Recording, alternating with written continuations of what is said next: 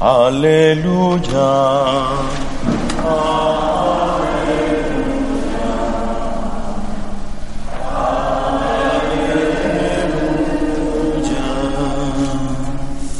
El Señor esté con vosotros. Lectura del Santo Evangelio. Perdón.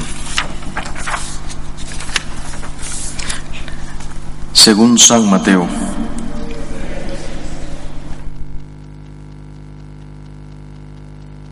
Genealogía de nuestro Señor Jesucristo, hijo de David, hijo de Abraham. Abraham engendró a Isaac, Isaac a Jacob, Jacob a Judá y a sus hermanos. Judá engendró de Tamar a Fares y a Sara, Fares a Esdrón, Esrom a Aram, Aram a Animadab, Animadab a Naasón, Naasón a Salmón. Salmón engendró de Rahab a Vos engendró de Ruth a Obed, Obed a Jesé, Jesé engendró a David el rey, David de la mujer de Urías engendró a Salomón, Salomón a Roboán, Roboán a Abías, Abías a Asaf, Asaf a Josafat, Josafat a Haram, Joram a Osías, Osías a Joatán, Joatán a Acaz, Acaz a Ezequías, Ezequías engendró a Manasés, Manasés a Amós, Amós a Josías. Josías engendró a Jeconías y a sus hermanos cuando el destierro de Babilonia.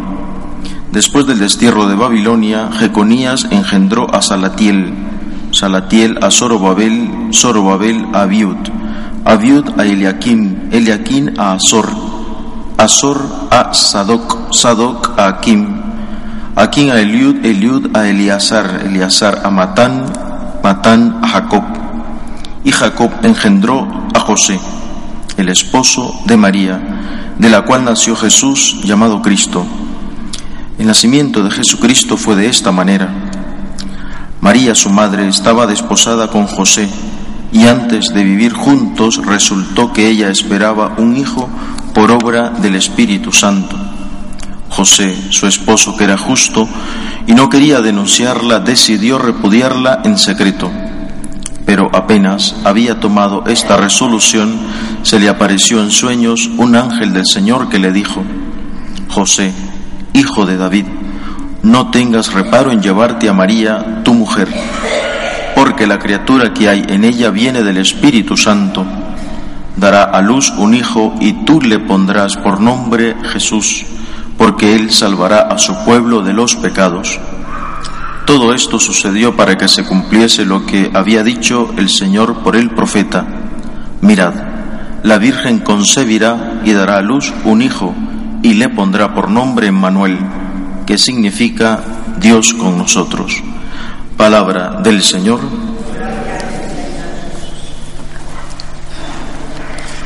Algunos se preguntarán, ¿Por qué leemos esta lectura con tantos nombres, no? ¿Qué sentido tiene? Bueno, pues sí tiene un sentido. Dice al inicio, genealogía de Jesucristo, ¿no? Gen, gen, el gen humano.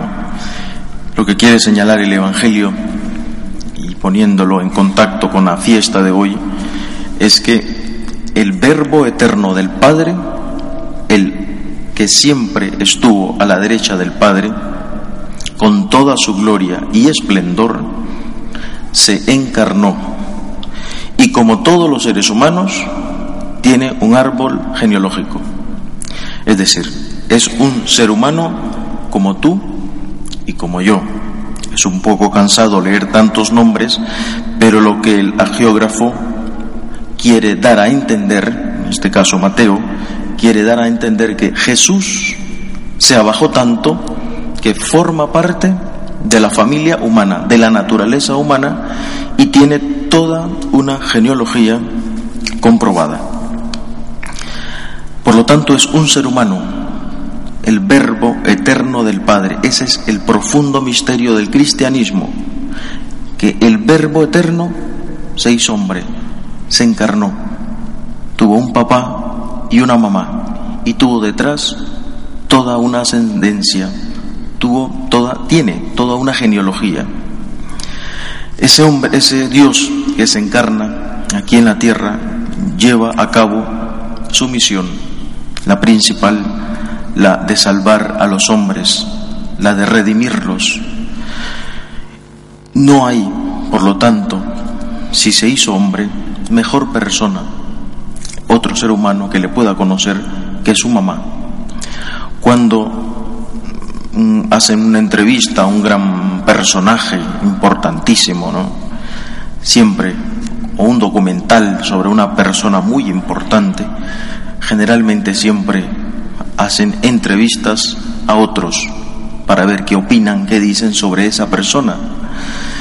Y comúnmente no suele fallar la entrevista a la madre, a los padres, qué piensan los padres, y los padres empiezan a decir cosas de la persona que se está hablando, ¿no? Y cuando eh, la mamá o el papá hablan, pues entonces empiezan a descubrir ciertas cosas y a responder ciertos porqués. Ah, ahora entendemos por qué le gusta esto, ahora entendemos por qué no le gusta lo otro, ah, ahora entendemos por qué. Bueno, pues lo mismo o algo parecido pasa con el misterio de Cristo.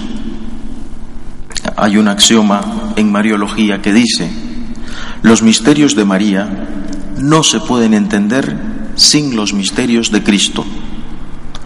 ¿Qué sufrió María? Se entiende a raíz de la pasión de Cristo. La pasión de María se entiende a raíz de la pasión de Cristo.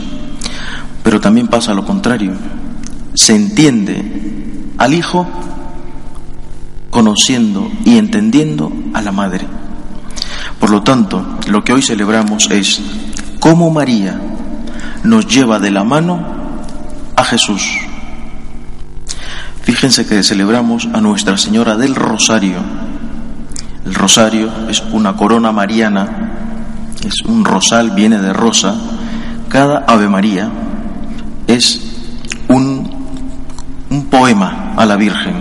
No es lo mismo repetir Ave Marías que podemos caer en la tentación porque el rosario, pues ciertamente es repetir Ave Marías. Se dicen diez Ave Marías, pero en el fondo no se repiten Ave Marías, se recitan Ave Marías a la Virgen y si se recitan y se rezan, pues es mejor.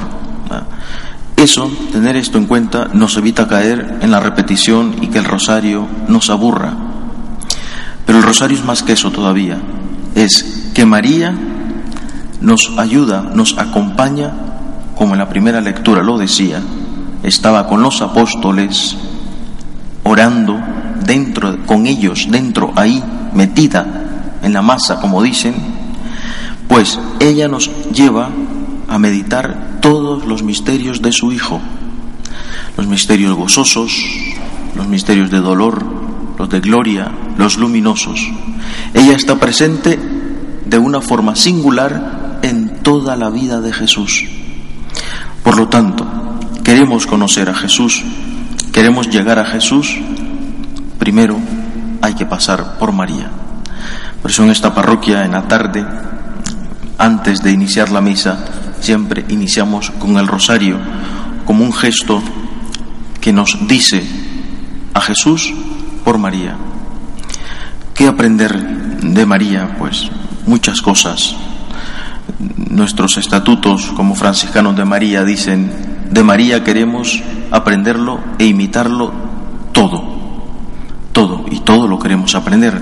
Ella es la reina de las virtudes. Queremos aprender sobre todo el agradecimiento. Pero antes del agradecimiento hay otra virtud la virtud madre, que hace precisamente que el agradecimiento surja, es la humildad. ¿Cuánto nos cuesta la humildad? Porque Dios corona a la Virgen en el cielo? Porque Dios le otorga, digamos, tantos honores a su madre? Porque como decía el Salmo de hoy, que es el Magnificat, porque se humilló. Humillar a mí me encanta la etimología porque uno encuentra muchas cosas detrás de las palabras. Viene de humus. Humus significa tierra. El que prueba la tierra, es decir, la Virgen se agacha totalmente se humilla, prueba el polvo, no le interesa ser diosa ni reina para servir a Jesús. Bueno, pues aquí encontramos la primera clave. La madre se humilla. ¿Quién se abajó también? Su hijo. ¿Ah? La madre se parece al hijo, el hijo se parece a la madre. El hijo se abaja, se despoja de su condición divina sin dejar de ser Dios, el misterio de la encarnación, y se abaja totalmente, se humilla para redimir al hombre. La madre se humilla para colaborar con el hijo. Por lo tanto, madre e hijo se parecen. Que la Virgen nos ayude a meditar en el rosario, en cada misterio, que no lo sintamos repetitivo, que no lo sintamos como algo cansino, que todo lo podemos llegar a sentirnos, que cada Ave María sea un recitar, un rezar a la Virgen por nuestras necesidades, sí, por supuesto, pero ante todo, que no nos quedemos ahí, que ella nos lleve a Jesús, porque al fin y al cabo lo que meditamos en la gran mayoría de los misterios son los misterios de Cristo, de Cristo, excepto en dos, la Asunción y la coronación de la Virgen. Son los únicos dos misterios de María. El resto son los misterios de Cristo. Que el Señor nos bendiga y que la Virgen nos lleve de la mano a Jesús, que nos humillemos y nos abajemos como Cristo y María se humillaron. Nos ponemos de pie.